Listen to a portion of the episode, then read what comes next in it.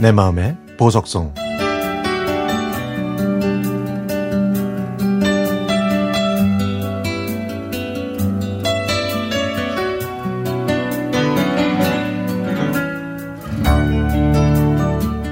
얼마 전부터 새벽 운동을 다시 시작했습니다.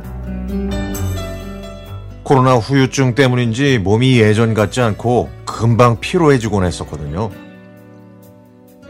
오늘도 조금만 더 자고 싶은 유혹을 뿌리치고 문을 나섰습니다.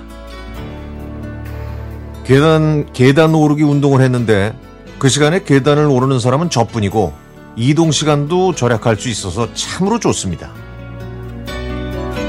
몇 년 전에도 계란, 계단 오르기를 하면서 살을 뺐는데요.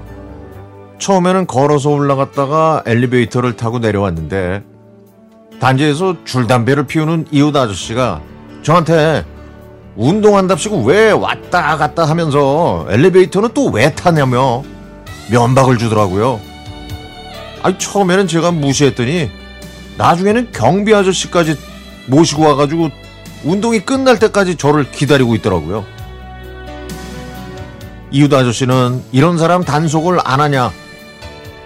하하 이렇게 따지자 누구의 편도 들 수 없었던 경비 아저씨는 계속해서 난감해하는 표정을 지었습니다. 저는 아저씨는 왜 그렇게 또 줄담배를 피우면서 엘리베이터를 타냐고 말하고 싶었지만 그냥 꾹 참았습니다. 오늘 새벽에 계단을 오르는데 창문 너머로 눈에 들어오는 사람이 있었습니다. 경비 아저씨가 쓰레기장에서 분리수거를 하고 계셨죠. 오래전에 저 때문에 난감해 하셨던 바로 그분이었습니다. 사람들이 잠든 시간에 정리하시는 경비 아저씨 덕분에 우리가 쓰레기를 편하게 버릴 수 있고 단지가 깨끗하게 유지되는 거겠죠. 아저씨의 손길을 보면서 예전 아르바이트 할 때가 생각나서 부끄러웠습니다. 저는 공원 관리소에서 일을 했는데요. 사람들이 아무렇게나 막 버리는 쓰레기를 처리하는 일이 제일 힘들었죠. 아르바이트를 그만두자 그 힘들었던 일을 금세 잊어버렸고 저 또한 쓰레기를 대충 버렸습니다. 그렇게 해도 쓰레기 분리함은 다시 깨끗해져 있었는데 그건 바로 경비 아저씨 덕분이었다는 걸 다시 깨닫게 됐습니다. 그래서 쓰레기장에 칼과 가위가 놓여 있었던 거죠. 우리가 아무렇게나 버리는 이 수많은 쓰레기들을 혼자 치우셔야 하는 경비 아저씨는 많이 힘드실 겁니다.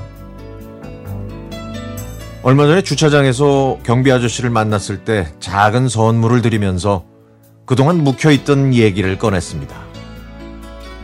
처음에는 잘 기억하지 못하시는 것 같았지만 엘리베이터 얘기를 꺼내자 웃으면서 솔직히 그때는 난감했다고 하시더라고요.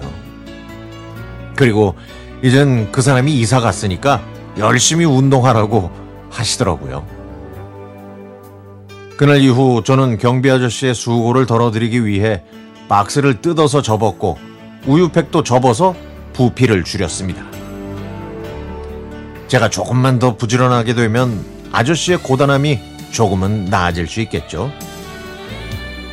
보이지 않는 곳에서 힘든 일을 묵묵히 해주시는 분들 덕분에 우리가 편하고 깨끗한 환경에서 살 수 있다는 걸 새삼 느꼈습니다.